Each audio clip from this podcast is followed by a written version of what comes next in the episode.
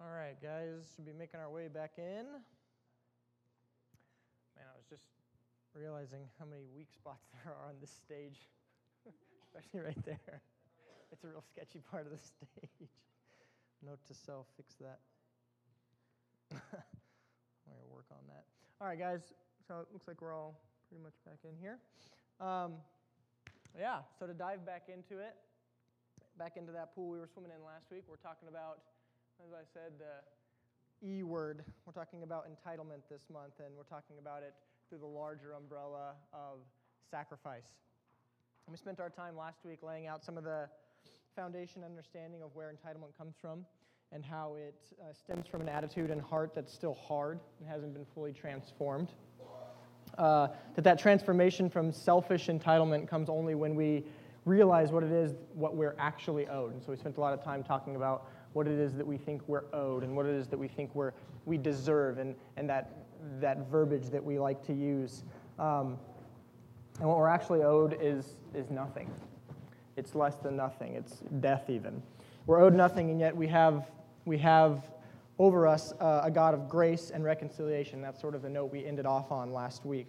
Um, that we are owed nothing, but we still get grace and reconciliation, and a God that wants for us and a God that wants relationship with us. Uh, and where we recognize our place as servants under Him. And, you know, being a servant means something. It means recognizing your position as a servant and what you're owed, which is nothing. You know, a servant doesn't work with expectancy. Um, and servants who not only accept their positions with that humility, but God forbid, with joy because of what it means and for who it's for. We talked about how the world, for as far back as, as we can know, uh, and through the introduction of sin by Satan and the garden, for example, has wrestled with that, um, with following God's plain and simple and beneficial counsel. We talked a little bit about that, sort of a crash course on that, versus Satan's rebellious counsel, which leads to, who remembers those things, which it leads to? Remember was five D's?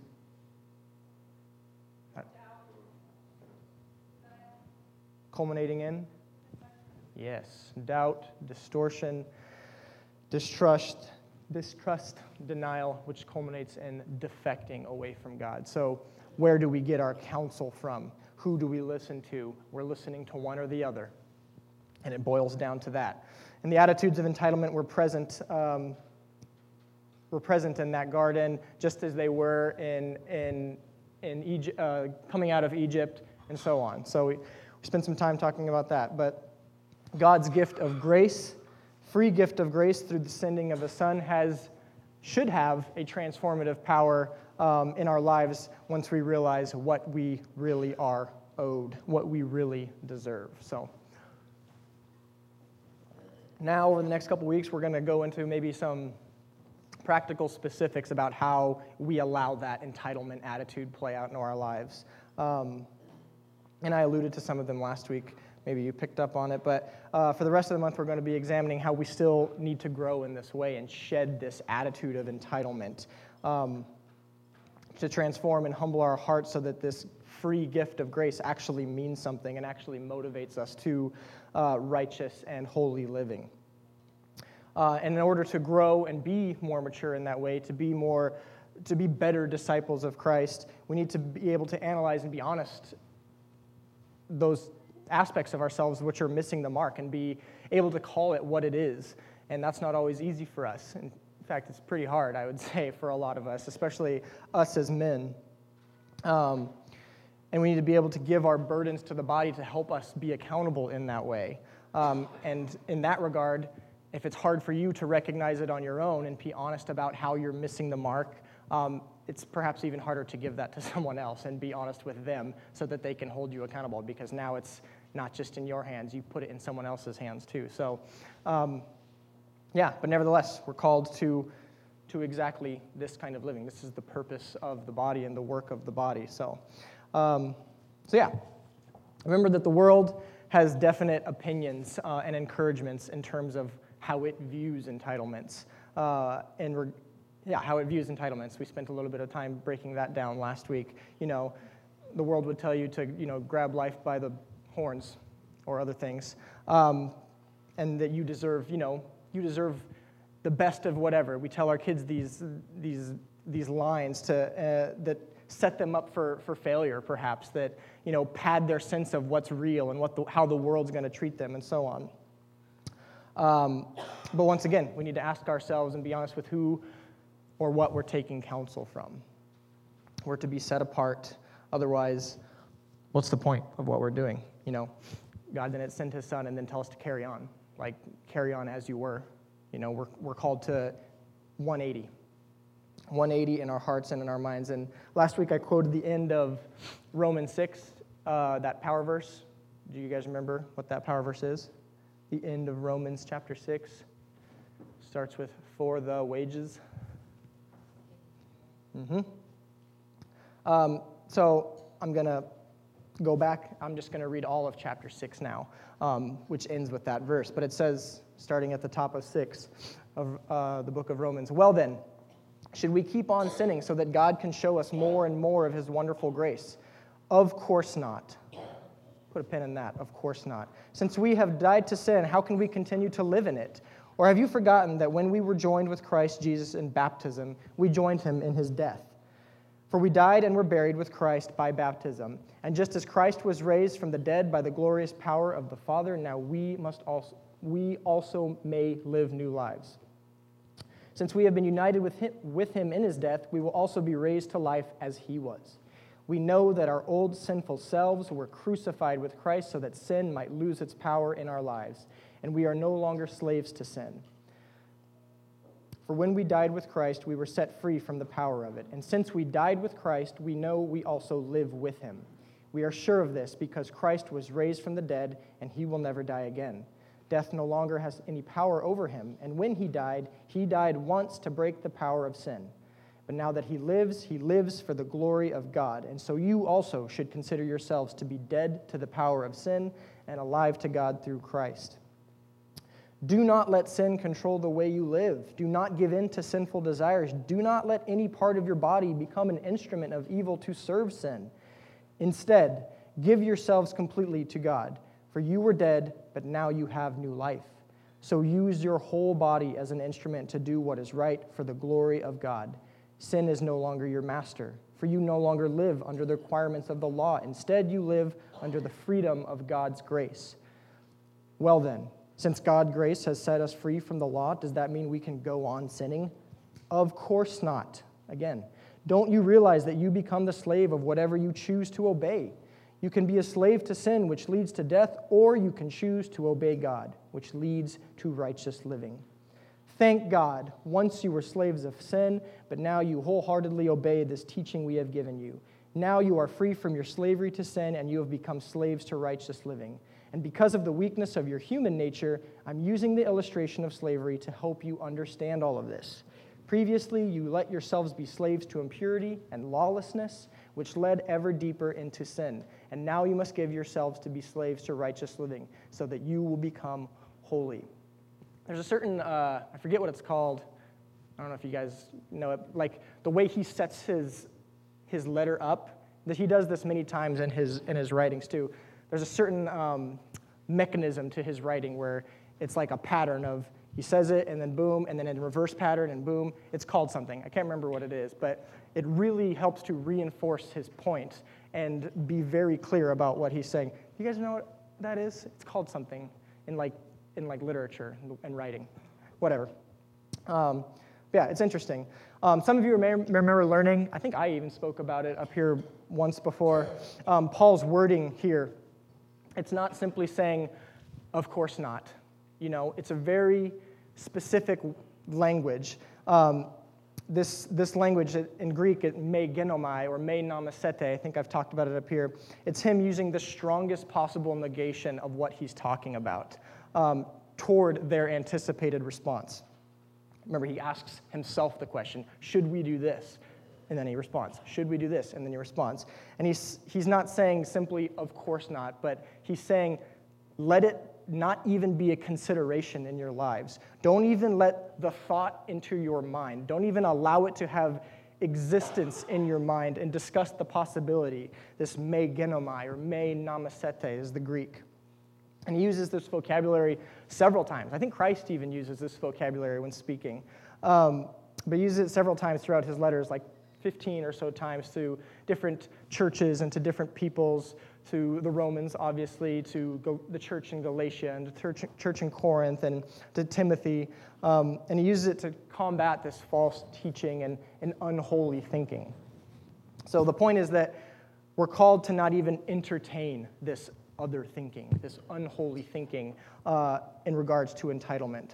We're called to transform our minds and to transform our hearts, um, which is why I told you last week that that attitude of entitlement, it, it plays out. It's a war in both. It's a war in your heart and a war in your mind. And so we're called to 180 away from that. Don't even entertain the possibility of it, Paul says. And so, without further ado, this is, the, this is where I attempt to crash land some truth into what we're talking about, um, into your guys' preconceptions of what is right and good. And this week and next week, we'll challenge your guys' ideas and challenge whether or not your, your heart and your mind are in the right place, whether your heart is in submission to, to God uh, or in opposition, siding with the world's rebellion against Him in regards to what it is we're going to be talking about today.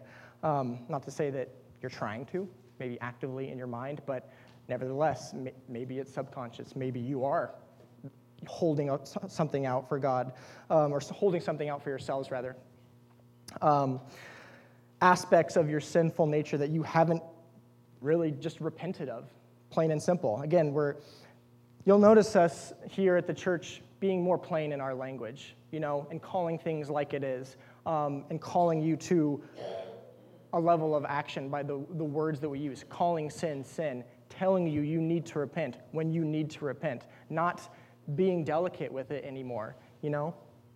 Josh did a really good job, I think, starting out the, the, um, the year. I think it was in his first sermon when he talked about us as Aletheia switching how it is that we are speaking into the world. We're not retreating anymore. We're on the offensive now, okay? So that calls us to be plain in our language and be ready to offend, right? And that's what we can expect from God, and that's what um, Christ told us. We need to be bold and, and all these things. So we need to be plain in our language. And so this is what um, you're going you're gonna hear this more and more and more. Um, analyzing the aspects of our still sinful nature that we wrestle with. And as I said, that sucks, and that's hard for us to, to look into, but we're called to do it. Aspects that we still have pride over, perhaps. Truths that we might initially push back on, but I would suggest that the reason you're pushing back on it is because there's an element of truth to it. And when we feel truth encroaching on our heart and hearts, what do we do? We pull out our guns and be ready to defend ourselves. And that's just who we are as flawed people. Um, so, uh, I guess that's a heck of a disclaimer, but um, without further ado, maybe, yeah. What I want to talk about this week is something that this particular church has struggled with over time, at least since I've been here. Um, and it's a stumbling block for, for many believers. Um, yeah, and I'm sure it'll be a stumbling block in the future um, for, for us as people um, that we'll inevitably somewhere down the line have to face. And what it is, is entitlement to our families. I thought it was interesting that you made a comment on our Bible study, um, John, and here I am talking about it um, now today. But entitlement to our families as over and above our commitment to God and to the body of Christ. Again, Josh called us all out at the beginning of the year and set the tone that this year is going to be uh, the year of sacrifice and analyzing what we're holding back and why we're holding back and who we're holding back from and for and all of these different things. Family is a big, big um, player, I guess, in that game. How we hold back our family from service to God, or how we use our family as a crutch because of our own inability to move forward, and so on. I'd call it one of uh, another one of those kind of like last week forever ago issues um, that I think man has always struggled with and was destined to struggle with as sinful beings. But Um, there's a reason that scripture is littered with references to family structure. There's a reason why God has set up his nation, Israel, to respect the hierarchy of family, especially in relationship to him, uh, to God himself. And there's a reason that his word has no shortage of warnings and admonishments about idol worship, because that's exactly where that leads to, as I'll talk about. The world, the wisdom of man, um, would suggest that family is sort of the, the be all and end all, the most important thing, or at least one of the most important things that we can work to achieve in our lives. They really put family on a pedestal for success. And we know that that's sort of had its own um, rocky road, you know, like how, what's, the, I don't know the statistics, statistics, I'm sure they're not good, but of a, they call it a nuclear family, right? The, the traditional mom, dad, and then whatever, not divorces and stuff like that. But, anyways, um, we, we treat family and we put family on a pedestal. Um, yeah, a secular study from, I think it was just December of last year, of 2019, reported um, that of the like 1,000 plus people that were asked, what is the most important thing in your life, about 60% of them said family. They said family is where they draw their, their primary identity from. And another study from um, about four years ago, so not long ago, and this one specific, specifically from a Christian research group, they corroborated the same sort of data. I want to read from you uh, a little excerpt from that study. Um, yeah. It says God, family, country. That might be the oft touted creed of country music. But most Americans scramble the order. Adults are most likely to point to their family as making up a significant part of their personal identity. Being an American comes second, and religious faith is in third. In a tie for a distant fourth are people's career and their ethnic group. Significantly fewer adults would claim their state or their city have much impact on their personal identity. Uh, it made a funny note that when Super Bowl comes around, they might have a heightened sense of, you know, their state or their city as the part of their personal identity. Thought that was funny and germane. Uh, and when asked how much each of the factors make up their personal identity, a lot, some, not too much, or not at all, nearly two thirds say their family makes up a lot of their personal identity at 62%. Patriotism still runs strong in most Americans, and more than half of all adults say being an American makes up a lot of their personal identity, about 50% of them. And while religious faith barely squeaks in, there is a sharp drop from the first two factors in the number of people who say their faith is a major part of their identity. A majority of Americans agree their family and their country are central aspects of who they are, and fewer than two out of five adults say their religious faith makes up a lot of their personal identity. About the same proportion of adults give little or no credence to the idea that faith is part of their identity, and 18% say faith doesn't make up too much of their identity, and one in five say it doesn't affect their identity at all. So some of you might be like, and? Like, is that so bad that family is where we draw identity from? The problem isn't with the concept of family in itself. and that's not what I want to be up here to talk about, but with how we treat and where we put family within God's proper context and economy. And I paralleled both studies for you to highlight that Christians aren't um, you know, an exception to these statistics. Um, natural family or, or biological family, as, as we'll call it, um, has usurped God and his body as the primary identity maker for a majority of people who believe 62%. That's a majority. Uh, most of us in the church at large even prioritize our commitments to family above our commitments to the body of Christ. We keep that back, we hold it back. And this is, this is sad and this is unfortunate, and the Bible offers us a different set of relational priorities once we come to Christ, and Christ himself says that.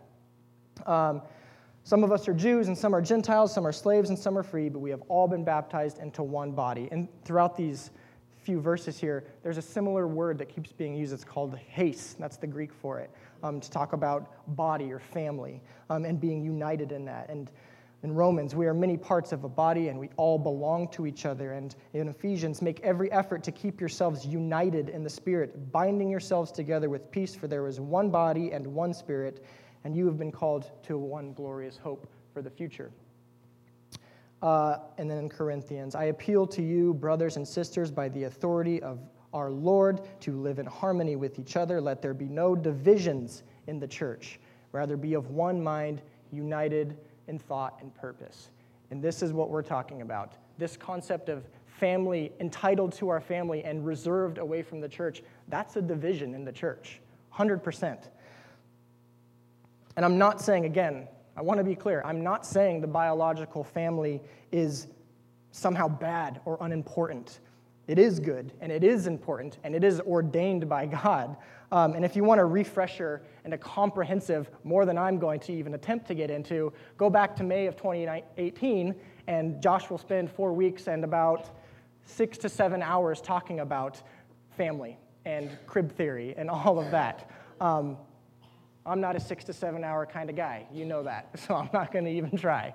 Um, but it's good. And I even went back on it and looked at it for the purposes of my sermon. But in that entitled argument, which pushes back on, on God and commitment to his body, many of us as believers, um, we say, well, God loves family. Like, how dare you uh, challenge my commitment to my family, or challenge how I um, run my family, or challenge my idea of what the family should be in relationship to the body. Like, how dare you? And throughout Scripture, uh, throughout Scripture, families play a special role and are given several tasks. Um, this is to further, you know, help you understand that I'm not saying family is bad. Um, rearing children in the Lord, husbands and wives, you know, the parallel between Christ and the body, and all these different things. Um, growing God's kingdom and being an outlet for an expression of Christ's love. We use family in all these different ways. And, and Paul writes in his letter to Timothy that those who don't care for their relatives, especially those in their households, have denied the truth faith, and such people are worse than unbelievers. If family weren't important, then there wouldn't be so much said about it, or anything said about it in, in, in Scripture. And, and God wouldn't set it up for us, like spell it out for us, give instructions to us on how to raise a godly family.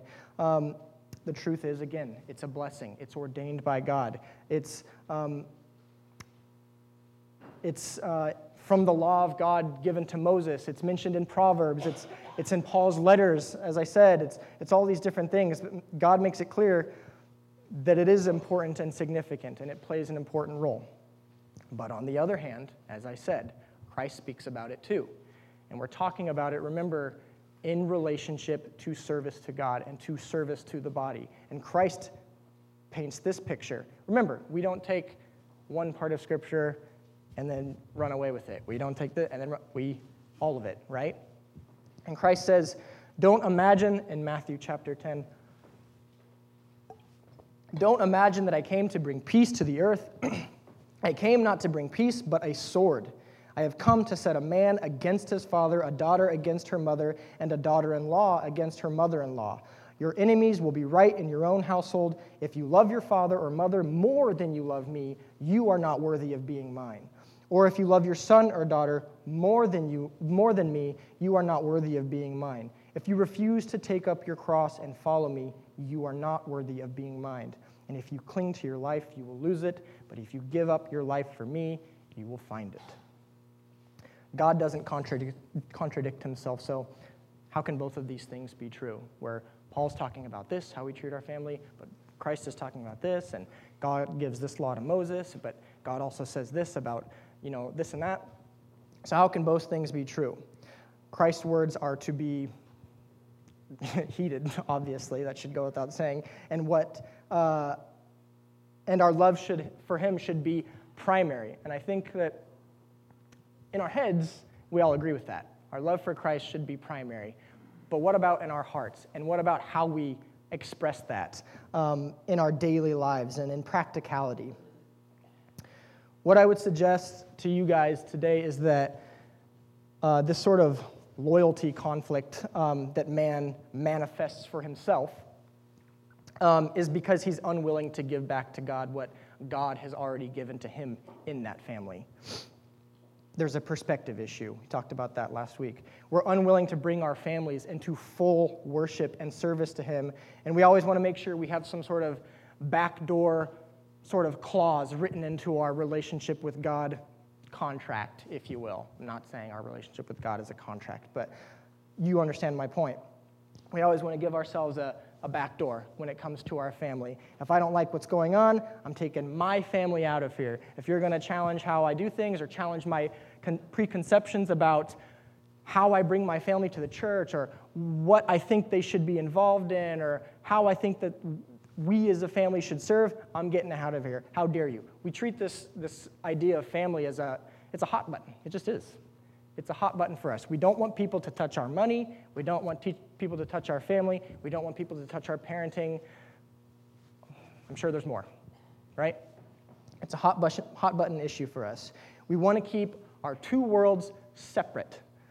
Our family is separate from our, our relationship with God or our church. We want to keep it separate instead of living out uh, a consistent and holistic worldview under Christ and what he calls us to. And we want to love and serve them, the family, more than we want to love and serve and plug into him and his body. I would ask as believers, where is our loyalty? And where is our dedication? One of the things I appreciate about this church, speaking about dedication, is how we treat babies.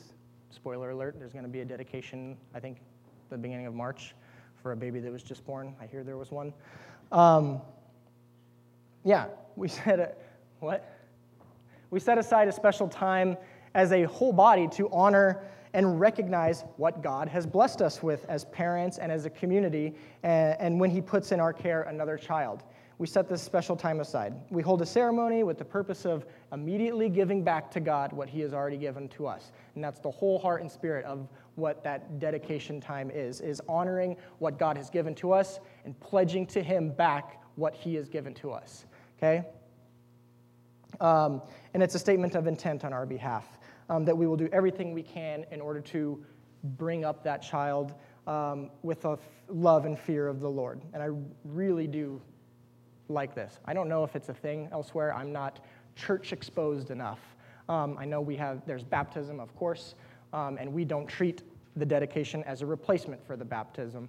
Um, and we shouldn't, and we shouldn't think about it that way. Um, but I really do like that we do this as a, as a church.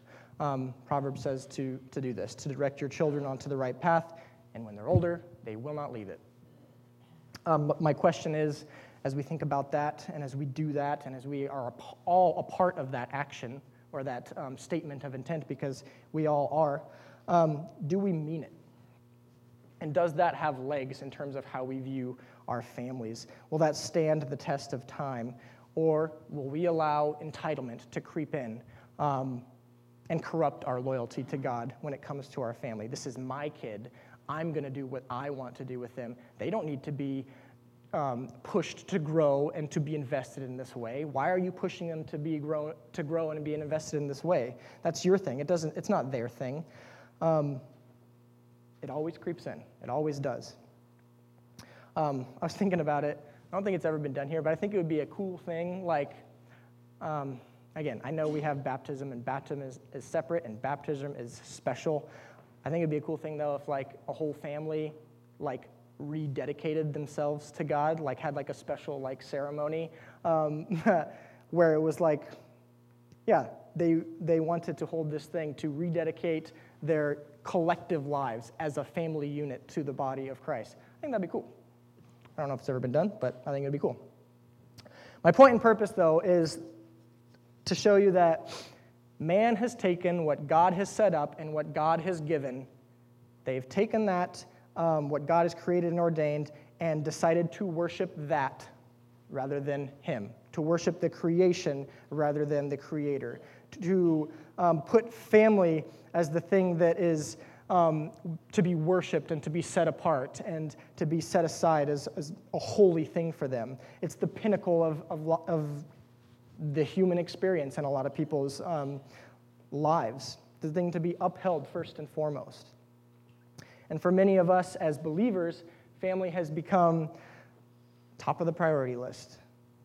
Then maybe self preservation. And then Uh, then, if all the boxes are, are checked and we you know, feel safe and secure and our lives are sort of arbitrarily in order, then maybe I can give whatever else left I have to God. If there's time. If there's time, of course. Big caveat. We need to challenge our idea of that. Um, what God ordained and set up is good. Man ran away with, forgetting where it came from, and in that way, set up a idol set up an idol, which is called family. And this year is about sacrifice. Josh laid out for you that what is going, what that is going to mean, and how we're going to um, have to shed our preconceptions of that, and how we're going to have to get used to being uncomfortable in our discipleship. And the very concept of sacrifice itself is a preconception we need to shed. That it's not uh, shed. That it's not um, uh, a giving or, or losing, I think he said, not giving or losing, but that it's, it's an act of worship, sacrifice. It comes from our heart, and we'll be talking a lot about the heart um, as we talk about sacrifice this year, and because it's in the heart that you hold back from God. Sacrifice comes from a heart that is rightly situated and rightly oriented toward God. Um, I think we would do well to examine um, the church in its infancy and early formation. And how many have read the book of Acts? I see a lot of soft nods and a soft these. That's good. Good job. in the book of Acts, in chapter 2, um, as the church is forming right after Pentecost, it says that they worshiped together at the temple each day, and they met in homes for the Lord's Supper, and shared their meals with great joy and generosity, and all the while praising God and enjoying the goodwill of all the people. And each day the Lord added to their fellowship those who were being saved. A better translation would be I would say that they did all these things with one mind. They were like minded, with one passion. Scripture doesn't indicate that the early converts held back their families or kept them at a distance. In fact, it says quite the opposite, and I would say it's not a stretch that it infers quite the opposite. The record shows that they went all in, they went home to home, family to family. I don't think that's a stretch, guys. Um, we need to glean a valuable lesson from, this, from the early church that came before us in this way, and they had no sense of entitlement in regards to their relationship with each other and with God and how they served in this way. They were completely and utterly selfless. I, I want to know if when we see this passage, because I love this, I love this passage in Acts. I think it's where we want to be and where we should be heading. Um, but my question is do we look at this and think that it's simply just a nice idea? Like, is it, oh, that's really cool, and it's this ethereal thing, this unattainable thing. They just were alive like we could never even imagine you know? Do we view it in that way? Or are we and are we intimidated by this fully invested in actualization of community and investment in the body of christ? And if so why? Why is that not something that we look at and ask how can we get there what can we be putting into place to get there why is it ethereal? Why is it just a nice idea when we read that and give us a little bit of goosebumps that they are serving each other in this way? Can we not look at that and say, we need to do this? Like, we need to do this. We will be better for it. We will be better servants for God for it. We can accomplish more for God if we head in that direction and if we stop holding back our family, for example. We'll lack nothing if we have this type of heart. Do we think that way? Do we think that way? Uh, an early church father said, He who does not have the church for his mother cannot have God for his father. Appreciate the simplicity in that. Very succinct. Americans are sort of unique in many ways, and one of the ways that um, we're unique, unique is how isolated we are as people. If you go to other parts of the country, I'm not a world traveler, by the way. I've been outside of the country one time, but I had my eyes open enough to see how things are. But if you go outside of the country, I say that because last week I like talked about things in this fashion too, as if I'm so, some sort of worldly traveled person. Not really. Rose and Pastor Monty, maybe Josh, they're pretty, I call them worldly traveled. They've been all over, but not me. But I'm, I'm aware enough to see how we're unique as Americans. But in other parts of the world, people live kind of on top of each other. They live really intimately in communities and stuff. But you come here to America, and I don't know if it's because our country is so big, because it is a really big country. Um, we all have our houses with our own property lines and plots of land and this and that. And so we feel like we are we're isolated in this way and we feel like we're we're owed this piece of privacy in our lives and it feeds into this mentality ha- we have. Um, i'm not saying that if you live on a house with an acre of land that you should sell it okay? I'm not saying that. But it does feed into like this mentality that we have about having things reserved for ourselves and we're owed this and we work hard to have this this thing for ourselves in, in, in life and in the world as, as we live, you know? We work hard for these things, and we deserve our privacy. Um, and we box in different parts of our lives, too. Work is work, um, church is church, family is family, uh, mine is mine, and yours is yours. We compartmentalize in all these different ways as we go about our lives. Uh, and we do this in opposition to what I was saying living holistically and living in unity and like mindedness in the body of Christ and not holding that back, not holding ourselves or our families back, and allowing our faith to speak into all aspects of our lives.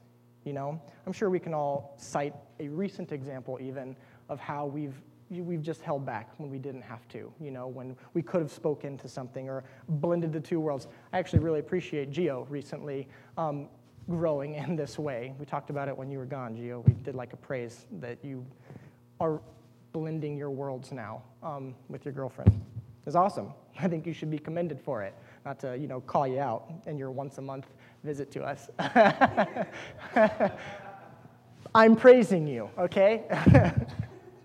um, as believers, we need to learn to situate our biological families under the overarching rubric of God's family and God's body. Not as distinct and separate and reserved social entities competing for time, because that's when it becomes an issue, right? We're competing for time.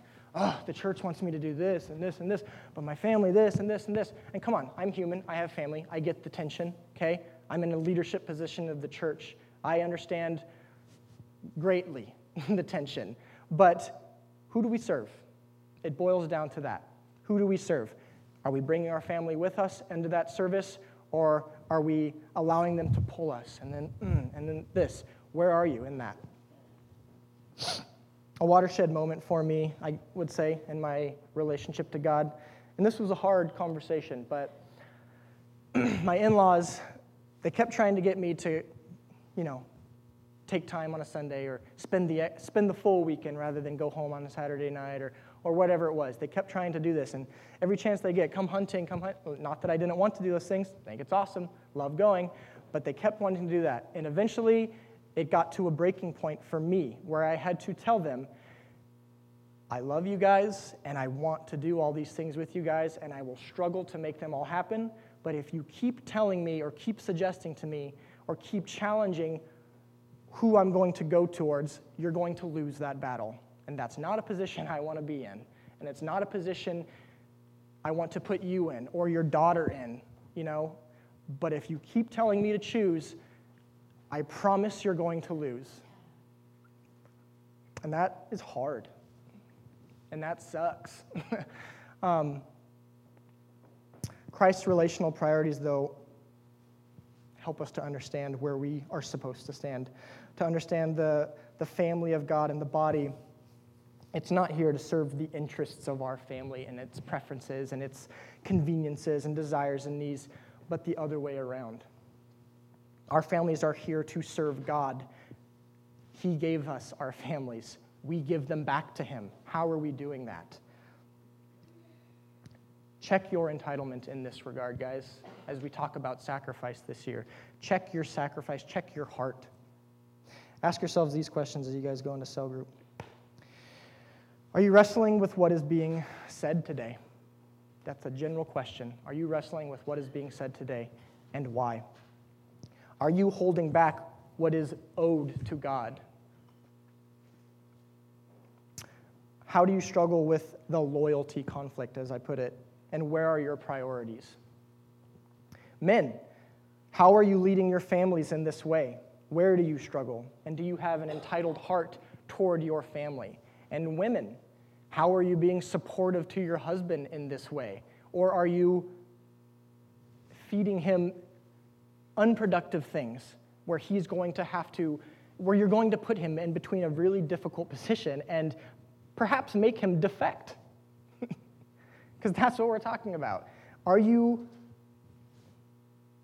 are you being a serpent? Children, do you view Aletheia as your intimate family? If not, why not? And lastly, how can you be sacrificing more? And what are you holding back? And what are you compartmentalizing in your life? Let's discuss.